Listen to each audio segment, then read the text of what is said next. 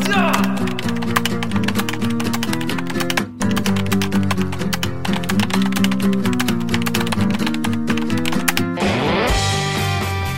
듣다 보면 빡이 치고 보다 보면 목이 막히는데 사이다 안 주는 본격 공부 성취 방송 댓글 읽어주는 기자들.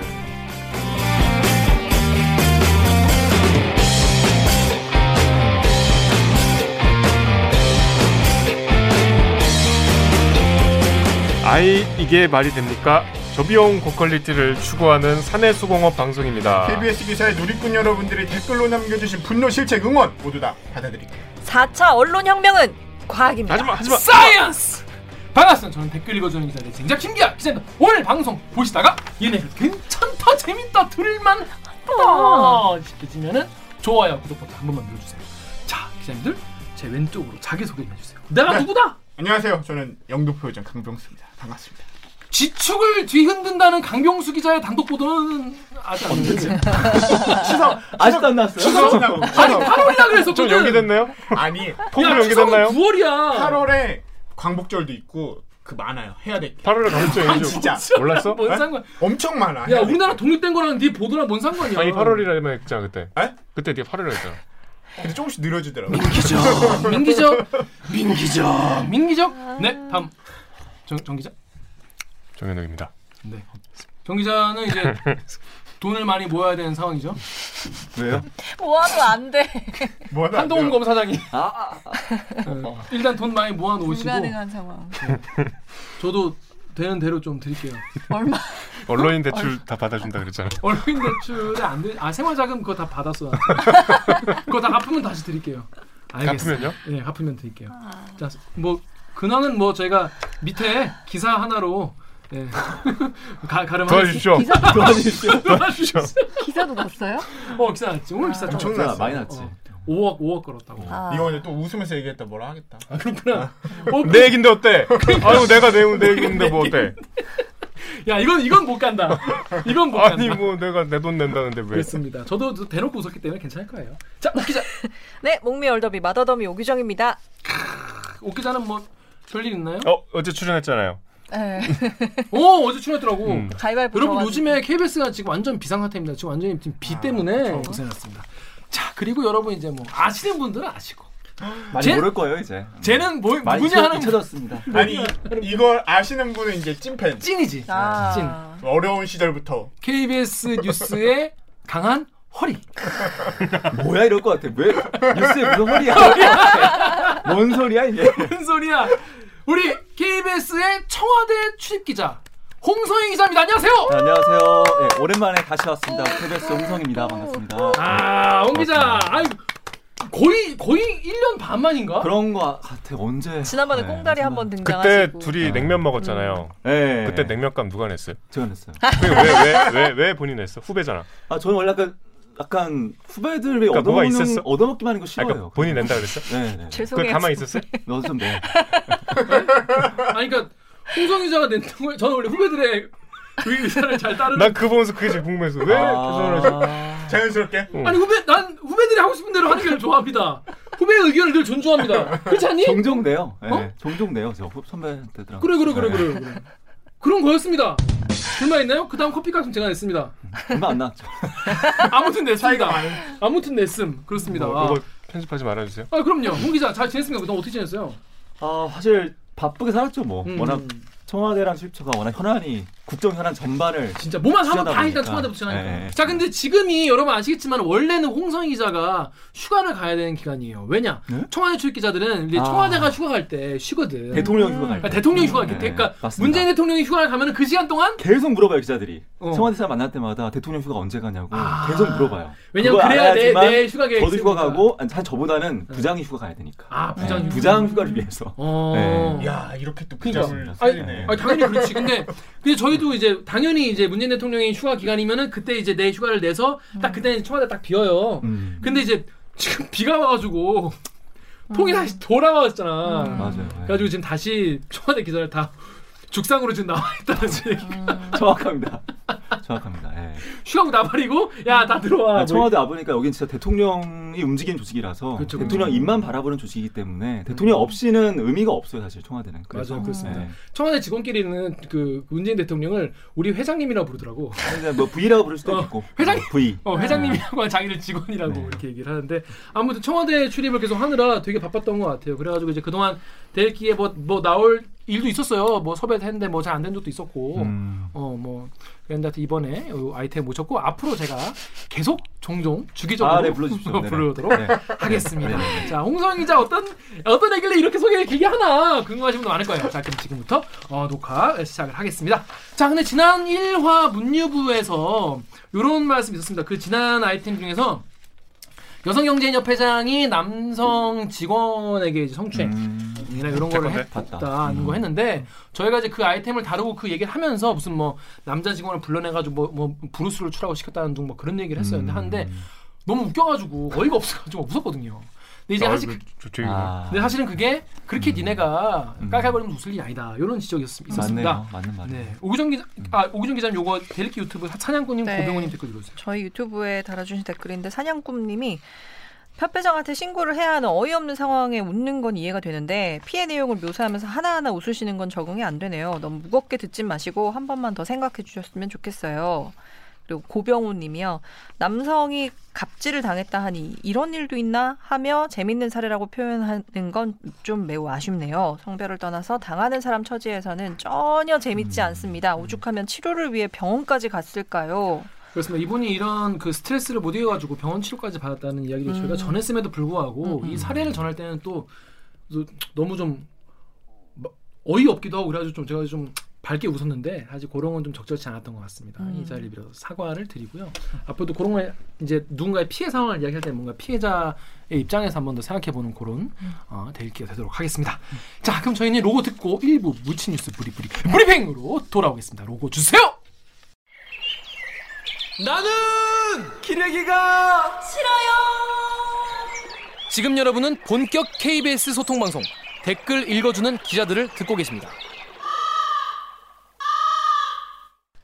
요즘 내 동년배들은 대들기 없으면 밥도 못 먹는다. 대들기를 응원하고 싶다면 좋아요를, 대들기 소식이 궁금하다면 구독 버튼을 눌러주세요. 좀 심한 거 아니야?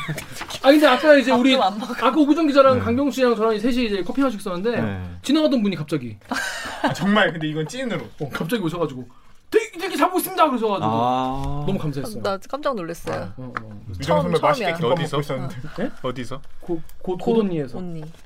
근데 혹시 홍성 기자 그 청와대에서 혹시 대리기 본다는 분 본 적 있나요? 있어요, 있어요. 어, 그래요? 저희 행정관님 한 분도 오. 말씀하신 적이 있고. 오. 아마 내 어. 친구일 수 있어. 아, 그분이에요. 그분. 죄송한데 그분이에요. 두둥탁. 포장을 못하겠다. 네. 그렇습니다. 뭐 보는 분이 많고 네. 이거 말도 있다고 해요. 그렇습니다. 많이 보고 계시기 때문에 뭐 밥 드시면서 보기 좋다 이런 그죠. 얘기도 들었기 때문에 이런 거 썼습니다. 자, 저희가 이제 홍성 기자 간 나간 다음에 새로 생긴 코너예요. 묻힌 뉴스 브리핑. 묻힌 뉴스가 너무 많아가지고 이 지금 일요일 KBS 일요일 뉴스 보였습니까? 일요일 KBS 9시 뉴스를 이제 정유럽 기자가 진행을 했는데 뉴스가 다 비야. 음. 그리고 일반 뉴스가 두 개. 음. 밖에 없어가지고 묻히는 뉴스 너무, 너무 많아가지고 저희가 이번에 두 개를 가져왔습니다. 그래서 이런 다이나믹한 코리아에서 이런 뉴스 때문에 어, 정신이 없었기 때문에 주목받지 못한 뉴스 저희가 정리를 해드리겠습니다. 묻힌 뉴스 무리 브립 브리핑. 브리핑 빠밤 네첫 번째 첫 번째 기사는 강경수가 준비했어요. 네. 어떤 기사입니까? 제목이 청년몰 사업에 등장한 수상한 건물. 알고 보니 구청장 동생 소유. 이런 내용의 이런 제목의 기사입니다. 제목만 봐요 정말 구린 내용이구나. 네. 누가 봐도 누가 봐도 구리다. 자 일단 요게 인천 이야기예요, 그죠? 그쵸. 인천 중구와 관련된 인천 이야기입니다. 중구에 어, 심포 청년몰 이거 여기 그뭐 골목 식당에도 나온 데 아닌가? 맞아요. 예전에 네. 음. 저는 골목 식당을 가장 좋아하기 때문에 예, 제가 가장 존경하는 인물 백종원 음. 유일하게 보는 예능 프로그램 골목 식당. 여기 심포 청년몰 나왔었어요. 네. 예, 근데 어떤 일이 있었던 겁니까 여기? 이 청년 청년몰이라는 곳이 왜 각 도시들 가면 이런 거 있는데 하나씩 있거든요. 그러니까 청년 그 국제 옛날 전통 시장 같은 거 있잖아요. 그럼 전통 시장을 활성화시키고 별 늘지 않았네요. 그지? 이런 이런 게 있다는데 이런 게 뭔데? 그러니까, 그러니까 내가 그 얘기 하려고 했어. 아 지금 설명하는 거 이런 동네 이런 동네 가면 이런 게 꼭 있었거든요. 이게 2017년. 아, 진짜. 아, 다시. 진짜. 다시 아 이렇게 설명할게요. 홍성희 선배가 여기 자리로 오는 거구나. 얘를 쳐내고 아. 박명수 쳐내. 잘해봐, 잘해봐. 네. 이 청년몰이라는 곳이 이제 청년들의 일자리 창출 그리고 그렇지. 어. 전통 시장의 음. 어떤 재생 이런 걸 위해서 지방 소도시에도 많고 했는데 이게 준비도 2000 해놨으면서 왜안 했어? 다 알고 있네. 아, 다 알고 지금 설명하려고 그랬는데 중간에 끊어서 아, 미안. 미안. 빨리 빨리. 선배들이 방송을 잘 몰라가지고 이 중구에 이걸 만들어졌었어요. 근데 이 만들어지는 과정에 되게 이상한 점이 발견된 건데 이 청년몰 건물을 만드는데 광장, 이 심포 시장이란 심포 청년몰이라는 곳의 그 광장과 그 주변에 있는 세 개의 건물 여기가 이 청년몰로 지정이 됐고 여기는 엄청 동떨어진 곳, 뜬금없는 곳 한 군데 건물이 더 지정이 된 거죠. 이 청년몰로. 그래서 이곳이 왜 지정이 됐냐? 여기는 완전 다 쓰러져가는 건물이었었고 실제로 이 핵심 지구를 개발하는 곳과 전혀 물리적으로도 거리가 멀었기 때문에 이곳을 개발해도 특별히 어 뭐 이렇게 혜택이나 이득이 없을 것 같은데 왜 이곳을 지정했냐 이런 의문이 굉장히 많았었거든요. 심지어 이 건물은 뭐 다른 건물들에 비해서 어 되게 혜택도 많이 주고 뭐 임대 기간도 늘리, 늘려서 해주고 아까 말한 것처럼 건물이 거의 폐허에 가까우니까 굉장히 많은 국비를 들여서 리모델링도 다 하고 해줬거든요. 국비? 네, 국비. 세금, 세금. 세금. 지방세가 아니고 국비를 네, 들었다고? 국비를 이게 중소기업 벤처, 중소기업 벤처부에서. 네, 중소기업 거기라서. 하는 사업이어가지고 국비를 들여가지고 이런 식으로 리모델링을 해줬었는데 사람들이 의문이 있었잖아요. 그래서 이 건물의 주인을 한번 뒤져봤더니 정- 정보공개 청구해가지고 뒤져봤더니 이곳의 주인이 바로 이 중구청장의 동생 두부가 두둥탁. 네, 소유한 건물이었던 것이다. 라는 게 이 사건의 개괄적인 내용이죠. 그렇습니다. 뭐 지도 보시면 아시겠지만은 이게 건물 다섯 개를 임대를 했어요. 네. 근데 네 개 있는데 여기 하나 엉뚱한 데 여기 있어. 정말 엉뚱한데. 보통 이런 거 하면 이제 같은 골목에 이렇게 딱 연결해서 하잖아요. 그래야 서로 이제 막 만나서 시너지가 있는데 엉뚱한 데 있고 5년 동안 비어가지고 계단도 다 무너진 건물을 세금 5,400만 원을 들여가지고. 거예요. 그래가지고 이- 여기 네 개 건물은 1년에 3년 동안 계약했는데 여기는 5년 동안 5년. 매달 250억씩 250만 원씩 주기로 계약한 알, 알고 보니까 이게 구청장 동생 거였다. 네. 두둥탁 두둥탁 정말 불이다. 자 여기 댓글 잘 읽어볼게요. 네이버에 IYEO님이 세금으로 공짜 리, 리모델링 돈토엔의 세오 I ARC아님이 그냥 선정했는데 구청장 동생 건물이라고요? 일반인에게 일어나기 힘든 우연히 정치계에서 아주 흔한 일이군요 라고 했는데 근데 이런 의혹이 이게 뭐 예전부터 계속 있었다면서요 이게? 근데 이게 2018년에도 한번 의혹이 계속 나왔던 건데 그러니까 수사에 착수한 거죠. 그렇죠. 지금 그러니까 이게. 웃긴 게 뭐냐면 여러분 들어보세요. 2018년에 이미 의혹이 있었어요. 이미 이 의혹이 있어가지고 사람들이 난리가 났었는데 그때는 의혹만 나오고 아무도 아- 안 이루어졌던 거예요. 그리고 그리고 그냥 가만히 있다가 2020년에 이제 드디어 이제 수사가 시작이 되는 겁니다. 그러니까 네이버 댓글이 있- 이렇게 있는 겁니다. 강명수가 네이버 댓글 읽으십시오. 네이버에 3T01땡땡땡땡님께서 진짜 쌍욕 나오네. 심지어 이 지적이 당시에도 나왔었음. 기사화되고도 저들에게 타격이 없었단 게 제일 답답하다. 구리다 진짜. 네 그렇습니다. 자 그런데 음. 그럼 이제 그 인천 중구청장 전 전 구청장이죠. 그렇죠. 이름이 김홍섭 네. 전 구청장. 뭐라고 하나 이 사람?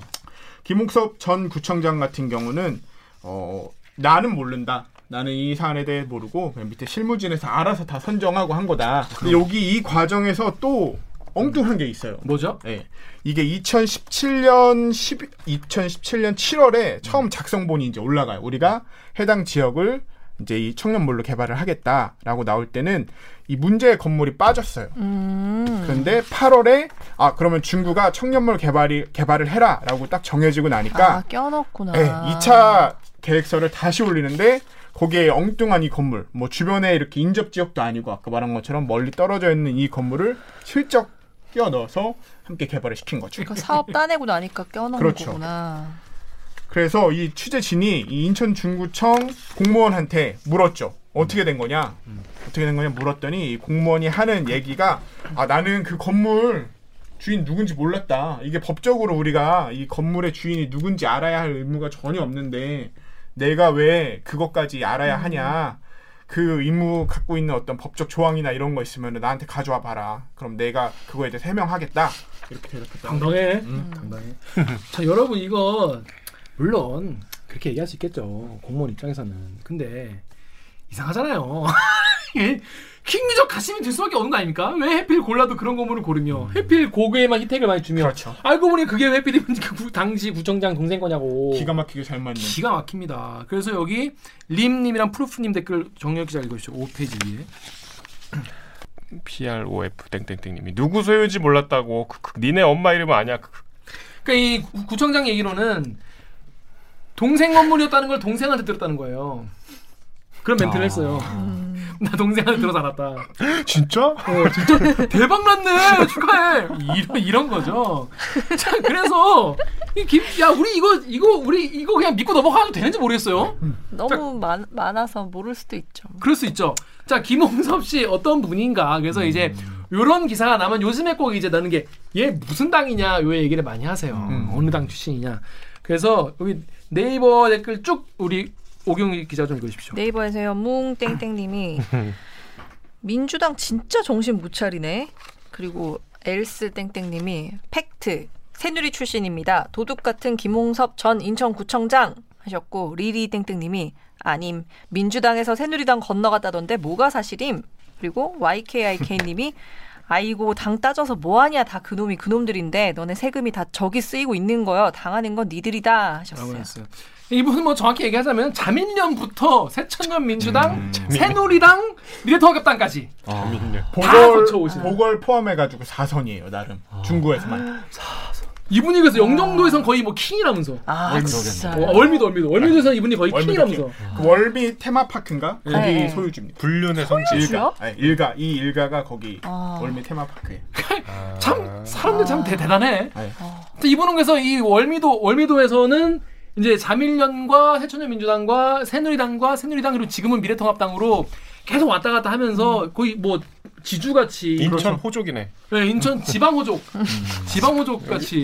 자 그래서 저희 이제 강병수 기자가 이걸 알아본 거예요 대체 이 사람은. 아, 어떤 사람인가. 근데 이제 댓글이 이런 게 있었던 거죠. 네이버 댓글 우리 총선 기자 읽어주세요. 6페이지 위에 INT 땡땡땡땡님이 저 전직 구청장이라는 인간 돈도 어마무시 많던데 어케 뭐 하는지 각선다. 음, 이분이 돈이 많다고 돈이 많아요. 엄청난 자산가입니다. 아 부럽네요 땅을 보는 눈이 아 아, 대단한 음. 땅을 보는 눈이 대단한데 음. 거기에 자기의 힘이 조금씩 껴 있어.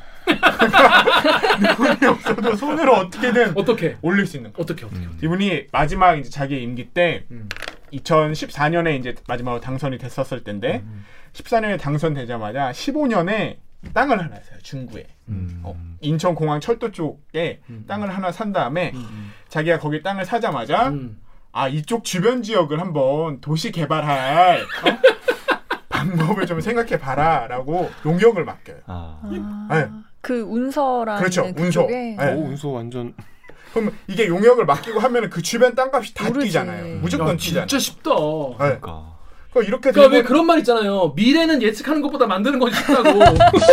그 말을 실제로 실천한 분이네 이분은. 그쵸. 그래서 이 땅값이 21억 음. 원래 처음엔 21억이었었는데 2년 만에 37억 원으로 오릅니다. 좋았어.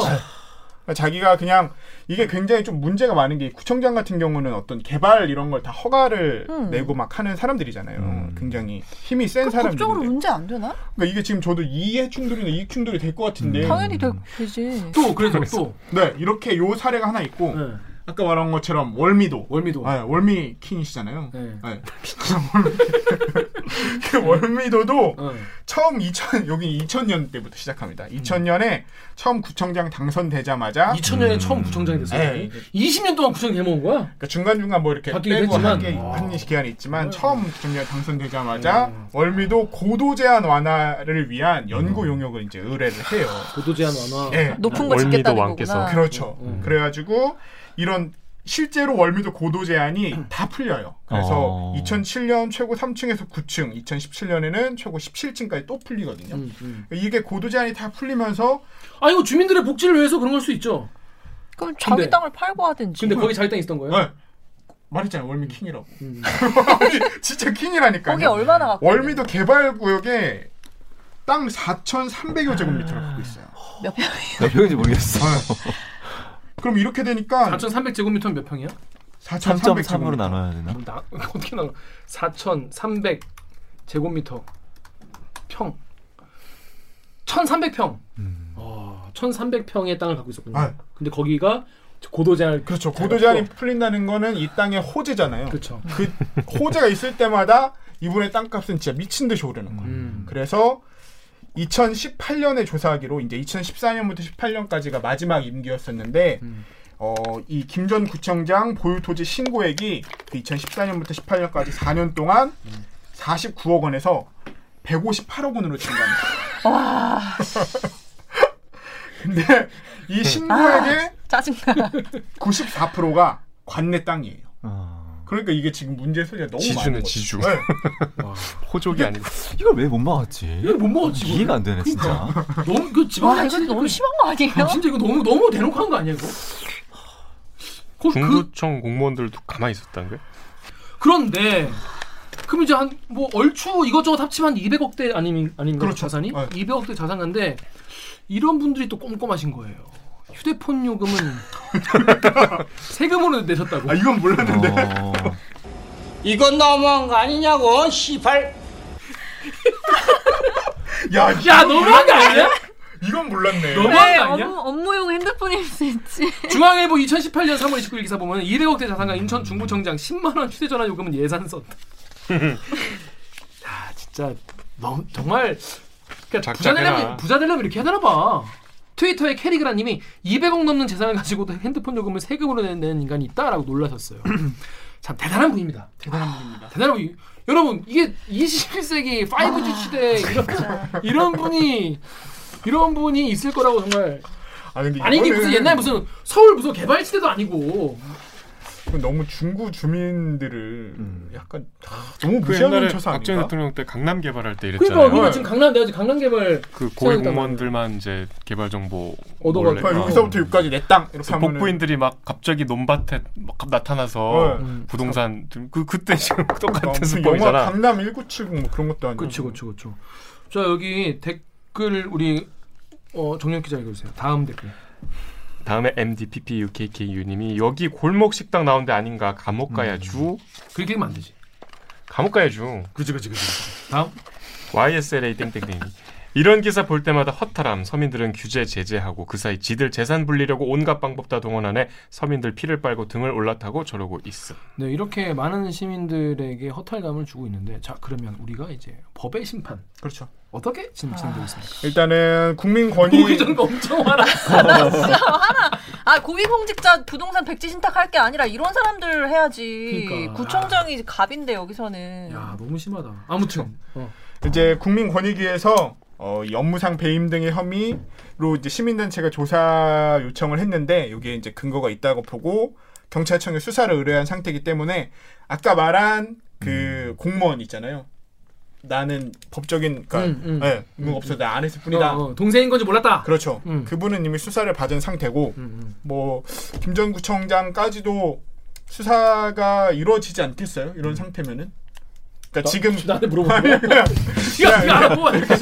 아니 아직 안 됐죠. 아직 안 됐죠. 아직 안 이제. 예, 차근차근히 어, 네. 어떤 과정이 있었는지 그 부분에 대해서 조사를 하는 건데 이제 요 그 동생 부부가 연루된 사건 음. 그 건물 관련된 사건에 대해서 여하튼 이제 인천청에서 지금 수사를 계속 진행하고 있다 배임 혐의로 그 원래 이 불법은 부지런하고 어? 그쵸 열심히 합니다 진짜. 열심히 밥야 10만 원 안 내잖아. 휴대전화하고 10만 원 안 내. 200억인데. 아이 10만 원은 몰랐어요. 아, 지금 여기 와서 안 거기 때문에 이게 진짜 충격이네. 기사가 많이 나왔네 진짜. 어, 아, 여러가지고. 근데 그렇게 그동안 때렸는데 충분히 많았네. 그렇게 네. 건재하시다니. 구청장까지는 그렇게 안 주시니까 아 그러니까. 그러니까 이런 사- 음. 이런 지역 실세들 견제할 수 있는 음. 제도 만들어야 된다니까. 그러니까 음. 조져야 돼 이거. 그렇습니다. 혹시 이걸 보고 계시는 인천 중구 시민 여러분 계시다면은 그냥 화내주세요. 어떻겠습니까? 이 뭐 그러니까. 수사를 하고 있다니까. 네. 네, 수사를 좀 더 빡세게 해야겠네 이거. 아, 근데 저희도 근데 이제 취재를 건 계속 하라고 할게요. 이거. 진짜 땅 투, 전현우 기자 열심히 할 거예요. 투자해가지고 엄청난 시세 차익 있고 하는 야 거는 이건 좀 심하다. 좋습니다. 오, 어 너무 어이가 없네요. 탈감이 크네요. 자 그렇습니다. 하여튼 요거 인천 소식은 여기까지였습니다. 자 자, 다음 기사는 우리 홍성희 기자가 드디어. 죠 두둥 단독 단독 빠밤 아우 시끄러. 진짜. 아, 기사 내용이요? 제목부터 어떤 어떤 기사인지 설, 설명해 주시죠. 아, 제목은 이제 청와대 쉼표. 아야 단독 해줘야지. 아, 예, 단도 뭐 청와대 경찰 수사 체계 전문성 조직 진단 뭐 역량 강화 시급 이런 건데요. 네 어떤 내용인데? 그 사실은 진짜 이 2분짜리 리포트였는데 음. 사실 단독이 한 줄이에요. 한 줄. 새로운 내용은 한 줄. 대통령- 홍성희 기자의 명, 명언. 그 정도면 그냥 안 붙이는 게 낫지 한 줄. 기자는 한 줄로 쓴 거야. 수사권 조정 수석 추진단이 2차 과제로 경찰 조직 접- 조직 진단을 추진 중이다. 한 문장입니다. 진짜 추진 추진. 근데 이제 그렇고요. 그한 문단이 한그한 문장이 함축하는 게 있죠. 함축하는 게 네. 네. 이게 왜 중요하고 왜 지금 청와대가 이거에 지금 영향을 쏟고 있는지. 기사에 조금 배경 실은 걸 설명해 드리면 네네네. 그러니까 원래 지금 청와대는 검, 검찰 개혁을 추진한다고 사람들이 그렇죠. 익히 알고 있잖아요. 그렇죠, 그렇죠. 그리고 경찰의 힘을 실- 실어준다고 알고 있잖아요. 음, 음. 근데 제, 저, 제가 청와대 사람들을 많이 만나보고 해 보면은 청와대도 경찰에 대한 우려를 갖고 있어요. 충분히 그렇죠, 그렇죠. 경찰이 수사 역량이나 경찰이 무소불위의 어떤 힘을 행사하는거나. 예, 우려를 갖고 있고 그런 분위기를 좀 기사에 전달했어요. 음. 이런 조직 진단의 배경으로서. 그러니까 이제 뭐 네, 이 그런- 정부 시 정부 정책을 비판하는 언론들은 이거 공룡 경찰 만들 거다 이러면서 음. 굉장히 우려를 많이 하는데 사실 청와대에서 그거에 대해서 이제 알고 있어요. 고민을 네. 하고 있다는 거죠? 네네네. 음. 그러니까 홍성현 기자 있고. 보도가 31일이었잖아요. 네. 그러니까 30일에 당정청에서 그렇죠. 권력기관 개혁 방안을 음. 내놨는데 그 내용이 이제 검찰의 기능과 국정원의 기능을 경찰에 이양하는 그렇죠. 그 방향으로 권력기관을 개편한다고 했는데 네. 다음날 홍성현 기자가 경찰이 권력을 이렇게 비대한다는 기사가 쏟아졌거든. 음. 음. 특히 조선일보에서 음. 많이 썼거든. 음. 음. 근데 청와대도 음. 사실 이 걱정을 하고 있더라. 음. 음. 이런 거잖아요. 음. 그렇죠. 네네. 음. 네네. 근데 청와대는 일반 정부처럼 이렇게 그러니까 뭐 관계자 발이든 뭐 백불이든 특히 민정실은 이 사관은 이 사안은 지금 민정실이 주관하고 있잖아요. 정말 접촉이 안 돼요 민정실이. 그렇죠. 그리고 또 춘추관에 오시지도 않아요. 그렇죠. 기자들 만나지도 않아요. 그래서 민정실이. 이 수사권 조정 추진 과정에서 많은 생각과 고민을 했는데 음. 사실 언론에서 알 수가 없어요. 그렇죠. 그래서 이제 겉보기에는 청와대가 그냥 이제 검찰 개혁만 어, 막 어. 몰아간다 어, 이제 이 어, 어. 보이는데 민정실 분들도 다 법률 법률가들이기 때문에 음, 음. 충분히 그 문제점 인지하고 있고 음. 그런 차원에서 조직 진단도 하고 있고요. 음. 네. 그러니까 이게 일장이 일단 있는 것 같아요. 그러니까 이제 민정 같은 경우는 워낙 이제 예민한 사안과 그렇죠. 이런 걸 예. 하고 있기 때문에 외부로 새 나가지 않는 음. 게 좋아서 또 그 괜히 새 나갔다가 또 음. 이상하게 침소봉대 시킬 수도 있으니까 그렇긴 한데 또 외부에서는 그 속사정을 모르고 야 청와대 아무 생각 없는 거 아니냐 이렇게 기사를 막 써대면은 또 그런 또 기사가 나올 수도 있, 는 거니까. 청와대 네, 여러 가지 비서관실이 많은데 다른 음. 비서관실은 기자들 만나세요 그래도 그렇죠. 점심도 하고 가끔 정말 해명이 필요한 사안은 춘추관에 오서, 오셔서 백불이라도 그렇죠. 기사에는 백불팅. 고위 관계자로 나가지만 실제 기자들 만나 설명을 하는데 민정은 정말 민정수석님은 제가 지금까지 뵌 적이 없어요. 음, 음. 예, 조국 전 민정수석 때는 좀 뵀었는데 음, 가끔 음. 우연히 그렇죠. 근데 지금 이제 김조원 수석 오시고 나서는 음. 일절 기자들하고 만나지 않고 또 전화나 문자도 답장이 없으세요. 그만큼 이제 보안이라든지 철저하게. 대통령의 칼이기 때문에 맞아요. 민정실은 음, 음. 이제 그게 문화이기도 하고요. 네. 요거 좀 궁금해하시는 분이 음. 많아요. 기사 나가면은 음. 청와대 고위 관계자는 아. 청와대 핵심 네. 관계자는 청와대 관계자는 뭐 이게 다, 다 다르잖아요. 네. 보통 그런 건 어떤 사람을 얘기할 그러니까 때 핵심 보통 관계자는 무조건 대변인입니다.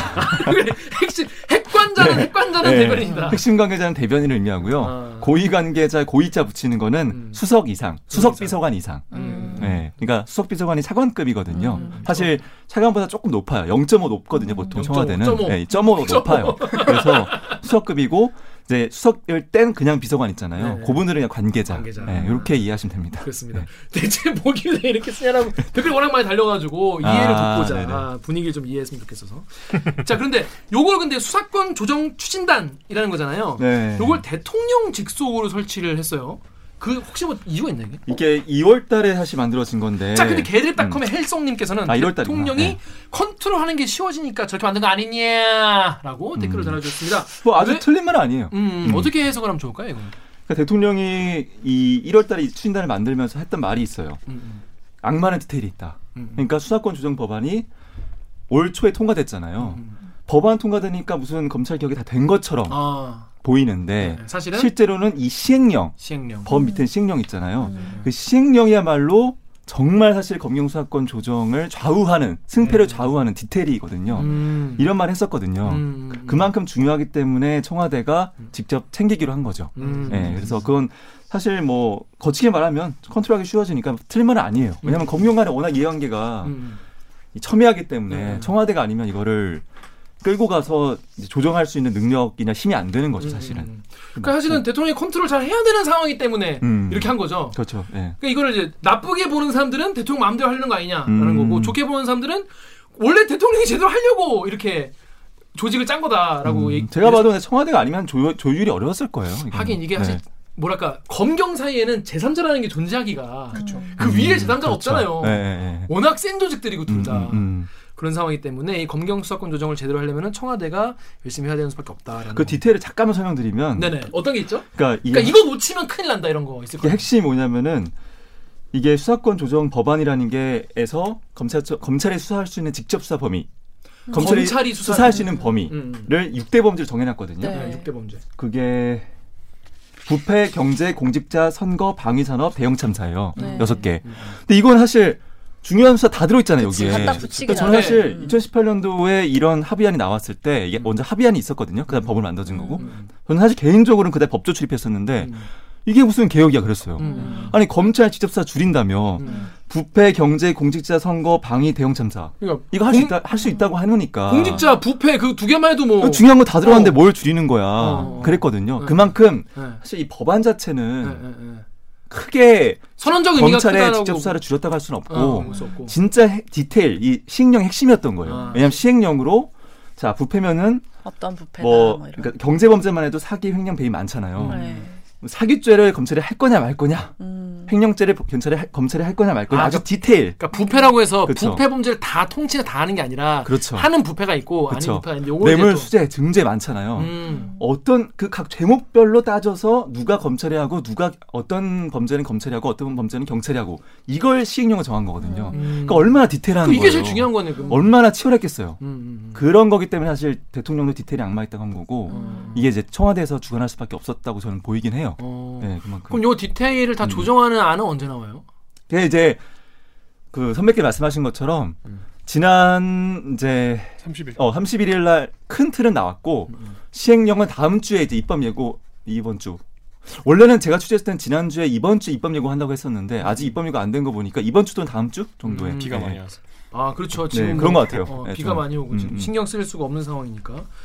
그럼 이 추진단은 그러니까 검경 수사권 조정 후속 추진단 이 단원들은 무슨 일을 하는 거예요 직접적으로? 이 구성원들이 음. 자, 민정, 민정- 법무비서관실 그리고 민정비서관실 주축이 되고요. 음. 그다음에 검찰에서 들어와요. 특히 어. 핵심은 검찰국장, 조남관 어. 검찰국장이라고 지금 언론에 검- 많이 나오죠. 검찰국장은 그럼 나와서 검찰 입장을 좀 대변하고. 그렇죠. 어. 예. 그리고 경찰에서는 수사구조개혁 단장이 있어요. 음. 경찰대 출신에 음. 그분이 들어오고 핵심은 음. 또그 밖에도 아 신경전이 장난 아니겠네. 그렇죠. 음. 예. 아. 그 밖에도 사실은 이제 특사경이라고 해서 네, 각. 부처마다 있잖아요. 네. 왜 네. 사법 사법경찰. 경찰 역할을 하는 네. 그분들도 들어와 있고 어. 사실 되게 크죠. 예. 야 여기서 좀 검찰에서에게 불리한 협상 가져가면 나중 후배들한테 욕 개욕 먹겠다. 그렇죠. 그 추진 단장도 부담이 컸겠죠, 사실. 그러니까. 예. 그리고 그 경찰 수사 구조개혁 단장도 본인의 이제 승진이 달린 문제죠, 사실은. 거의 뭐 후배들이 네, 네. 어, 떻게 볼지 선배를 네, 어떻게 네, 볼지 네. 좀 달려 있는. 그러니까 무슨 말인지 아시겠죠? 그러니까 검경 수사권 조정이 검찰 개혁의 이제 되게 중요한 부분인데 그거를 지금 큰 그림을 지금 청와대에서 다 그렸고 네. 이거에 대한 디테일을 지금 이 추진단에서. 모여가지고 네. 추진단에서 모여가지고 시행령과 이 디테일 어디를 뭘 주고 뭐를 뺐고 이거 지금 신경정화 이런 게 지금 지금 엄청 지금 하고 있다는 네. 거예요. 막판 이제. 막판 예, 지금 그래서, 이제 예, 예. 산고의 고통을 지금 해 어, 하고 있다. 그래서 처음에는 분위기가 예. 원래 제가 취재했을 때 5월쯤에는 시행령이 초안이 나온다고 했었거든요. 그게. 계속 취재할 때마다 아. 아니다 아직 멀었다. 전화 또 하면 아직 멀었다. 미뤄지는, 그 이유가 뭐 이제 조율이 안 된 거죠, 잘. 그 합의가 안 된 거죠. 서로 이제 양보를 안 하니까. 양보를 안 하니까. 델리키 기자들이었으면 다 백보 양보하고 또 백보 양보해서 아마 어, 도합 한 천보 양보해서 해결됐을 텐데 말이죠. 그래서 이분들도 보면은 처음에는 뭐 진행 상황 같은 거 물어보면 일절 말 안 했어요. 왜? 음. 이건 신사협정을 맺었다. 음. 언론 플레이 안 하기로. 아, 근데 에서도 어. 약간 6월이 되니까 어. 아. 조금 이거는 나와. 검찰이 이런 거를 얘기하고 있죠. 그러면 아뭐 틀린 건 아닌데 어. 조금씩 이제 각자의 불만들이 있잖아요. 검경도 어, 그치, 그치, 그치, 그치. 조금씩 얘기를 하시더라고요. 분위기를 전해주시더라고요. 참 네. 근데 사실 여러분들도 여러분도 어떻게 하실지 모르지만 이런 이런 정책 같은 걸 얘기할 때 기자들 그러니까 기자나 이런 공무원들이나 약간 서로 이게 필요할 때 있잖아요 뭔가 그렇죠. 어, 네. 필요할 때 있는 이그 공무원 타임을 잘 맞춰야지 기자는. 그걸 잘 맞춰야지 그러니까 네. 사람들이 그러니까 이게 기사가 나갔을 때 뭔가 여론이 뭔가 야 그거 검찰이 지금 청와대에서 개판치다며 뭐 이렇게 생각을 하거나 야 경찰이 청와대에 지금 과도한 요구를 하고 있다며! 뭐 이런 분위기가 생기면 그 내부도 약간 분위기가 어 야 이렇게 하면 되나? 이렇게 한번 한번 딱 리셋되는 그런 게 있으니까. 이런 거 이제 막 흘리고 기자는 보도하고 막 이런 식으로 이제 서로 막 이렇게 이른바 언론 플레이를 하니 많이 그런 거잖아요. 그런 지금 상황이 있다. 서로 지금 아주 지금 긴장감이 넘치는 그런 상황에 네. 있다는 거예요. 자 그런데 검경 수사권 조정은 기본적으로는 검찰이 지금 너무 무소불위의 검찰인 건 맞잖아요 전 세계적으로. 근데 그 힘을 좀 빼서 여기저기 나눠준다는 건데 그러다 보니까 이제 공영권 경찰에 대한 이제 우려가 많이 나오고 언론에서도 많이 다루긴 다뤘어요. 자 그래서 여기 클리앙의 G 허니님 댓글 우리 오기정 기자 읽으십시오. 클리앙의 지헌이님이요. 국정원이 국내 정보를 폐지하면서 경찰 정보국의 역할이 강화되겠네요. 경찰 수사권 독립까지 이뤄지면 명실상부한 강력한 원탑 국가 조직이 단연 경찰이 될 듯합니다. 네, 다음 댓글도. 트위터에서요. ACC 재온 님이요. 어, 대공수사권 경찰 이관은 경찰이 중국식 공안이 되는 것임. 경찰의 해외 북한 정보 기능이 없는데 그럼 어떻게 간첩을 잡니? 그냥 다 간첩이라고 뒤집어 씌우겠다는 거지 하셨습니다. 네, 뭐 걱정이 많으시고 지금 뭐 국정원의 대공수사권을 경찰이 가져가고 뭐 국정원이 이제 그런 걸 안 하기로 뭐 이름도 바꾸고 뭐 그렇게 하기로 하, 지 않았습니까? 네. 자, 이 근데 뭐 그렇다고 해서 뭐 공안 같이 되진 않겠죠. 이 음. 뭐 문재인 대통령이랑 시진핑이랑은 좀 다르잖아요, 사람이. 안 되지 않을까 싶은데. 근데 자, 국정원에 사람이 나잖아. 그리고 뭐 그리고 또 국정원에도 간첩 잡는 뭐 이제 뭐 간첩 뭐뭐 간첩 딱히 뭐 무섭나요? 간첩 간첩에 아무도 안 속지 않나 요즘엔? 어? 그렇습니다. 안보 의식을 고쳐야 되겠다. 네. 안보 의식을 많이 그- 부족하다. 다시. 군대 갔다 와야겠네. 그러니까. 네. 자, 그래서 제가 약간 안 보이시기 좀 개판이에요. 그래서 그 왜냐면 전 우리 이제 그 체제에 대한 자, 자신감이 있기 때문에 간첩이고 뭐가 와도 그냥 아이 뭐 술 한잔 사주고 보낼 것 같은데.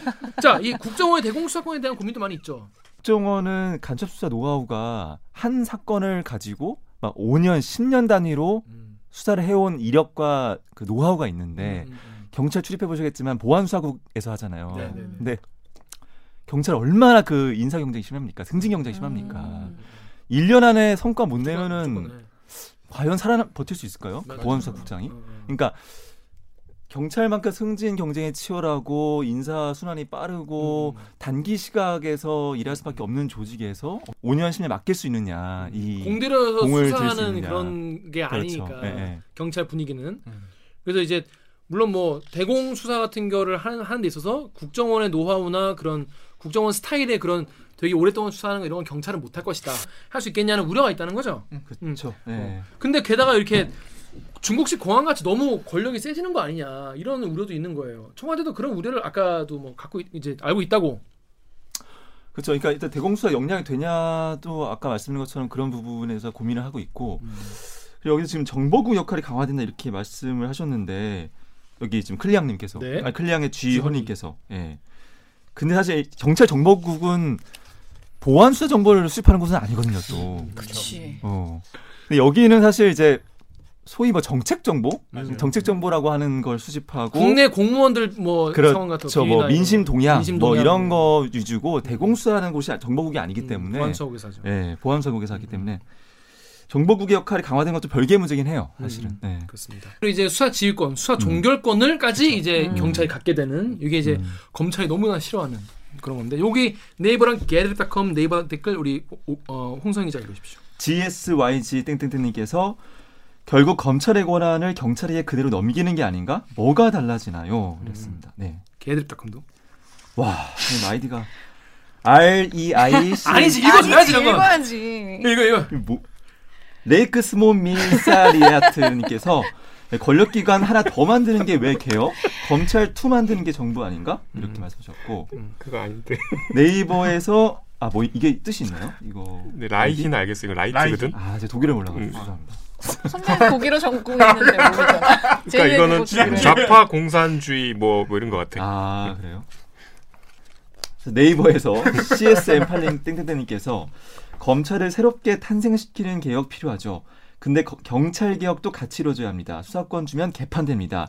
크고 작은 비리 말도 못할 정도로 많아질 듯. 네, 우리 경찰 분들이 물론 대부분의 경찰 분들은 굉장히 이제 불철주야 노고가 많으시지만 일부 리즈 깔고. 어, 깔, 일단 깔고. 일부 개판 치는 분들 있잖아요. 어 지난번에도 다 다뤘지만은 어 사기 피해 가져가면 아 이거 안 못 잡아요. 이러고 그냥 뭐 뭉개고 이런 분도 많고 뭐 뇌물 받고 뭐 삼성으로 돈 받고 삼성한테 노, 노조 막 연결해주고 뭐 이런 분도 계신데 그러니까 경찰에 대한 이제 신뢰가 이제 뭐 적으니까 그런데 자 이 수사 종결권, 수사 지휘권을 일부 이제 이양해 오는 이건 이제 어떻게 좀 진행이 되는 거예요? 제가 사실 이거를 경찰분한테 물어봤어요. 어, 제가 경찰 사냐? 3년, 검찰 1년 반 출입, 출입했기 때문에 네. 경찰분 중에서 정말 친한 분이 있어서 정말 솔직하게 해달라. 어, 솔직히 네, 그리고 경찰대 출신이에요. 어 네. 속마음 속마음 네, 얘기했는데 솔직히 수사 지휘 체계가 되게 허술하다. 경찰이 네. 왜냐면은 그분은 팀장을 하고 이제 지금 이제 본청도 있었던 분인데 수사 통 수사만 오래 하셨고, 음, 그러니까 일선 수사관이 수사를 하잖아요. 음, 음, 그럼 이제 보고를 해야 될 거 아니에요. 음. 팀장한테 보고를 해요. 어 경찰 팀장 네, 그러니까 진흥팀장이면은 어. 일선 수사관이 진흥팀장한테 보고를 해. 어, 해. 진흥팀장이 수사 보고서에 결재를 한대요. 음. 수사 보고서라 하면 뭐 내가 누구를 만나서 어떤 뭐 진술을 들었다, 음, 음. 뭐 어떤 증거를 수집했다. 음. 이 수사 진행상을 일일이 보고하는 건데 음. 결재를 해. 음. 근데 거까지라는 거예요. 결재 라인이 음. 아 팀장에서 끝이야? 끝이야. 근데 그럼 과장은 뭐하냐? 수사 과장 있잖아요. 그러니까, 선수에. 수사 과장, 수사과장. 과장 은 수사 접수할 때, 네. 사건 접수할 때, 네. 종결할 때, 그리고 영장 같이 이제 좀 네, 네. 중요한 사건 한 경우에는 이제 결재도 하고 네. 보고도 받는데 네. 사건이 너무 많다 보니까 너무 많지. 네, 너무 많다 보니까 짜시한 것도 엄청 많아요. 사실 제가 그래 물어봤어요. 아니 과장이 다 보고 받고 음. 수사 과장이 다 이 수사 기록을 보면서 음. 지휘를 해야 되는 거 아니냐? 음. 그랬더니 그러면 하루 종일 결제부터만 누려한다는 거예요. 네. 과장 입장에서는 음. 그만큼 사건이 많으니까. 어. 그래서 리스트만 사실- 이렇게 쫙 해가지고 보- 과장한테 보고하잖아요. 아, 그렇던데? 그것까지는 몰라요 저는. 그, 아 그런가요? 네, 수사과장 어. 하는 그, 그 리스트가 있더라고요. 음. 수사하는 그 상황 그 수사. 지원팀장 거기 있으면 네. 막 정리해주고 이러잖아요. 네. 음. 다들 경찰 열심히 출입하시는 아무튼 네. 그것은 과장, 그러니까 팀장 선에서만 지휘가 되는 거예요, 사실 아. 일선 수사관을. 어. 근데 저 더 웃긴 건 음. 제가 아 그럼 팀장님이 좀 빡세게 음. 지휘 감독 해라. 음. 그랬더니 사실 얘기가 말이 안 듣는다는 거예요. 경찰들이 부하들이 왜냐면은 일단 경찰대 출신보다 더 수사 경력이 많아요. 아, 그래서 수사관 수사관들이 있는 그치, 분들이. 아. 팀장보다 팀장보다 네. 아니, 경찰- 경력이 많아. 경찰대 분들은 바로 팀장으로 오잖아요. 그치, 경찰 네. 출입하시는 분들은. 그치, 그러니까, 네. 그러니까 소위, 소위야 소위. 그 소, 소위보다 소위- 좀 인간 인간 왔- 왔는데 부사관들이라고 해야 되는 거 아니에요? 그러니까 이제, 이제 네. 부사관들인데 네. 위에 소위가 오니까 그렇죠, 그렇죠. 그런 거죠. 음. 어, 네. 야, 네가 소위인 건 알겠는데 네가 아, 뭐 네가 아니? 뭐 뭐를. 훈련 뭐 혹한기 몇번 네. 뛰어봤냐 뭐 이런 거죠. 그래서 이분 진짜 wording 그대로 제가 전하면 음. 막 하여튼 시키면은 너 백 받았지 그런다는 거예요 오히려. 어. 그러니까 아. 이제는 불신이 있어서 수사 지휘에 대한 불신이 있어서 일선 수사관들도 뭐 이렇게 개입하고 뭐뭐 이렇게 이거 아니지 않냐 하면은 아, 백 받은 거 아니냐? 음. 아니면 뭐 이렇게 오히려 말이 나온다는 거예요. 뒷말이 나온다는 거예요. 그러니까 지휘를 당당하게 하나의 체계로서 제도적으로 하기보다는 이제 구두 지휘를 할 때 잘 안 먹힌다는 거죠. 일선 음. 그 수사관들한테 그런 고충을 말씀하시더라고요. 이번에 경찰대 출신이기 때문에 음. 일선 진흥 팀장도 하셨는데 그런 고충이 있겠다 네. 진짜. 근데 워낙 또 그 수사관들 기가 엄청 세잖아요 또. 저는 또 이제 일선 음. 수사관들의 이야기를 좀 친한 분들한테 들으면은 비슷한 비슷한 맥락일 수 있을 것 같아요. 그분들 입장에서는 오히려 그러니까 일부예요. 그냥 제가 들은 거. 검찰이 하는 게 편하다는 분들이 맞아. 말을 할 때가 그 있어요. 많이 들었어. 그러니까 정확하게 그냥 맥만 탁탁탁 짚어가지고 크게 크게 정확하게 해야 될 것만 네. 딱 와가지고 오면은 오히려 우리 수사 방향은 뭐 재정립하든지 아니면 더 파고들든지 확실히 갈 길을 정하기 편한데 이제 요 중간 선에서 막 잡다구리한 지시가 계속 나오다 보면은 될 것도 안 되고 하다가 지치고 그래서 차라리 하는 게 낫다라는 불만. 여러분 이게 우리는 그 검찰 개혁과 이런 어떤 음. 대의를 가지고 이제 고민을 하고 이게 옳은 방향이기 때문에 하지만은 네. 이걸 이제 실현하는 그대로 맞는 네. 그 바람을 그대로 맞는 사람들은 맞아요. 직장인들인 거죠 기본적으로. 근데 뭐 어떤 변화든지 간에 변화는 늘 피곤하고 그죠. 늘 부작용이 있고 사람들 아, 뭐하러 이런 거래라고 하지만은 이제 옳은 방향, 필요한 방향으로 하는 거니까 일선 경찰분들이나 다들 좀 좀 감안하시고 처음에야 또 힘들지 또 한 뭐 한 몇 년 지나면 또 꼭 그렇게만 볼 건 아닌 게 네. 예를 들면 우리 옛날에 지존파 음. 네. 그거를 저도 최근에 알았는데 당시 문무일 네. 그 검사가 이제 경찰에 보안 수사를 지시해서 원래는 단순 변사 사건이었는데. 음. 보안 수사를 지시해서 이제 그 전모가 드러났대요. 네. 음. 최근에 무슨 검찰 출신 변호사가 문화일보에 뭐 기. 기사 기고한 글에는 그 음. 순천에 무슨 아파트 단지 개발 사업 얘기가 나오더라고. 그게 원래는 감사원이 이제 수사 의뢰를 해서 들여다 봤더니 이제 그 관내에 있는 뭐 국세청 관계자나 비자금 계좌가 드러나서 그건 검찰이 찾아낸 거지. 그러니까 경찰의 수사를 끝내면 이거를 찾을 수 있었겠냐는 거야. 경찰 수사를 끝내면 지존파를 검거할 수 있었겠냐는 거야. 음. 그리고 아까 얘기한 그 여섯 가지 육대 범죄 범죄. 그것도 수사를 해봐야 어떤 카테고리에 들어가는지 알 수 있는데 그게 애시- 문제긴 해요. 애시 당초 이렇게 정해버리면 어떻게 하냐는 거예요. 그러니까 이게 검경의 어떤 권력 음. 문제, 지금 수사권에 대한 분배 문제도 물론 지금 우리가 음. 계속 얘기했기 때문에 그건 누구나 알고 있지만 그 디테일로 들어가면 실무적인 문제가 분명히 있어요. 네. 음. 그리고 특히 이제 형사 사건 같은 경우는 두 분 얘기하신 대로 분명히 수사 지휘를 해서 기계적으로 보안 수사를 지시하거나 뭐 영장을 반려하거나 이런 효과가 있거든요. 음. 그 팀장보다는 검사가 훨씬 더 기계적으로 깔끔하게 볼 거 아니야. 수사관들을 훨씬 더 효과적으로 제압할 거 아니야. 음, 그렇죠. 네. 그러니까 우리가 놓치고 있는 분명히 지점들은 있을 것 같아요. 음, 음. 그러니까 이거야말로 정말 홍성인 기자 그 말대로 정말 이제 악마한 디테일이 있다고 그쵸. 실제로 실무에 들어갔을 때 경찰이 이거 어떻게 봐야 되냐 또 다른 문제니까 그렇습니다. 이렇게 이 이거에 대해서 경찰이 실제로 이걸 했을 때 어, 이런 저런 부작용이 있지 않겠냐 이런 우려가 많다 이런 이야기가 있어요. 그런데 여기 다음 댓글 여기 제가 읽어볼게요. 클리앙에 경찰개혁 하지 말자는 것도 아니고 조직 진단하고 강화한다는데 원래 권력은 기본적으로 쪼개야 되고 쪼개서 서로 견제하게 만들고 시민에 의해 권력을 감시되게 하는 게 최종 목표죠. 그러니까 이게 이제 큰 어떤 그쵸. 전제인 거죠. 그다음 다음에 요한이님이 야 아직 시작된 건 아무것도 없는데 우려부터 하냐 해보지도 않고 뭉개려고 한다 이런 우려도 있어요. 그러니까 지금 저희가 한 얘기는 실무에서 또 일선에 있는 경찰들이나 이런 분들이 걱정하는 내용 그렇죠. 드린 건데 뭐 사실 이거에 어떤 검, 검찰 개혁도 이 검경 수사권 주정의 큰 틀에 대해서 반대하는 사람은 또 이 뜻에 전체에 대해서 반대하는 경우 많지 않죠. 농담이긴 하겠지만 음. 이제 수사권 조정되면 직무유기나 뭐 직권남용으로 수갑찰 경찰들 많다 이런 말씀도 하시더라고요. 그러니까 그만큼 통제받지 않은 수사관들이 있었다는 거고 이제 물론 앞으로 이제 앞으로 보완이 돼야면 되겠죠. 네. 그렇죠. 네. 근데 이제 청와대 제가 이 기사를 쓴 이유는 사실 뭐냐면은 음. 청와대에서도 경찰에 요구를 해요. 이 음. 보완을 어떻게 할 거냐. 아 이런 이런 네, 우려가 네, 있다. 또 경찰대 출신들이 음. 앞으로 이제 경찰을 사실 이런 표현을 썼어요. 경찰주의자가 있다. 그러니까 경찰주의자. 검찰이 검찰주의자를 비판하잖아요. 우리가 보통 네. 음. 뭐 윤석열, 윤석열 총장을 어, 검찰주의자로 주의자. 비판하잖아요. 네. 경찰도 경찰주의자가 있다는 거예요. 네. 그냥 경찰대 출신들. 그쵸. 네. 이 엘리트. 예, 근데 그분들이 사실은 이제 경- 수사 파트가 그렇게 승진에 빠른 루트는 아니거든요. 정보나 경비가 이제 빠른 루트고 보통. 그동안에.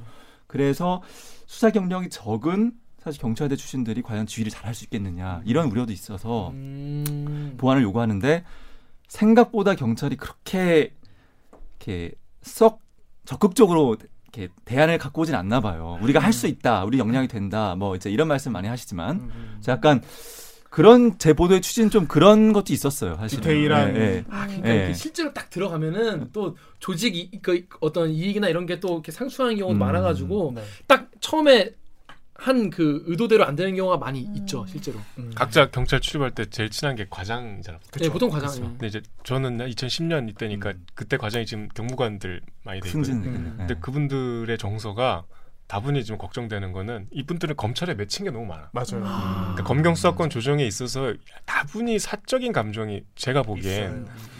막 너무 이게 막 옛날에 자기 검찰청 가서 복사했다 그러고 검사관 많죠. 불러서 복사하라 그래 수사 기록 음. 복사해 오라 그런데 음. 그래서 갖고 가면은 다시 해오라 그런데 그런 얘기를 아직도 해요. 매치기 매치기. 그러니까 그렇죠. 검경 수사권을 그런 지금 얘기한 제도적인 관점에서 음. 재단하기보다는 감정적으로. 저 새끼들 어. 음. 내가 이제 빨리 때가 왔다. 종결권이란 말 자체가 싫은 거야. 음. 수사 지휘권이란 말 자체가 너무 굴욕적인 거야 경찰들은. 음.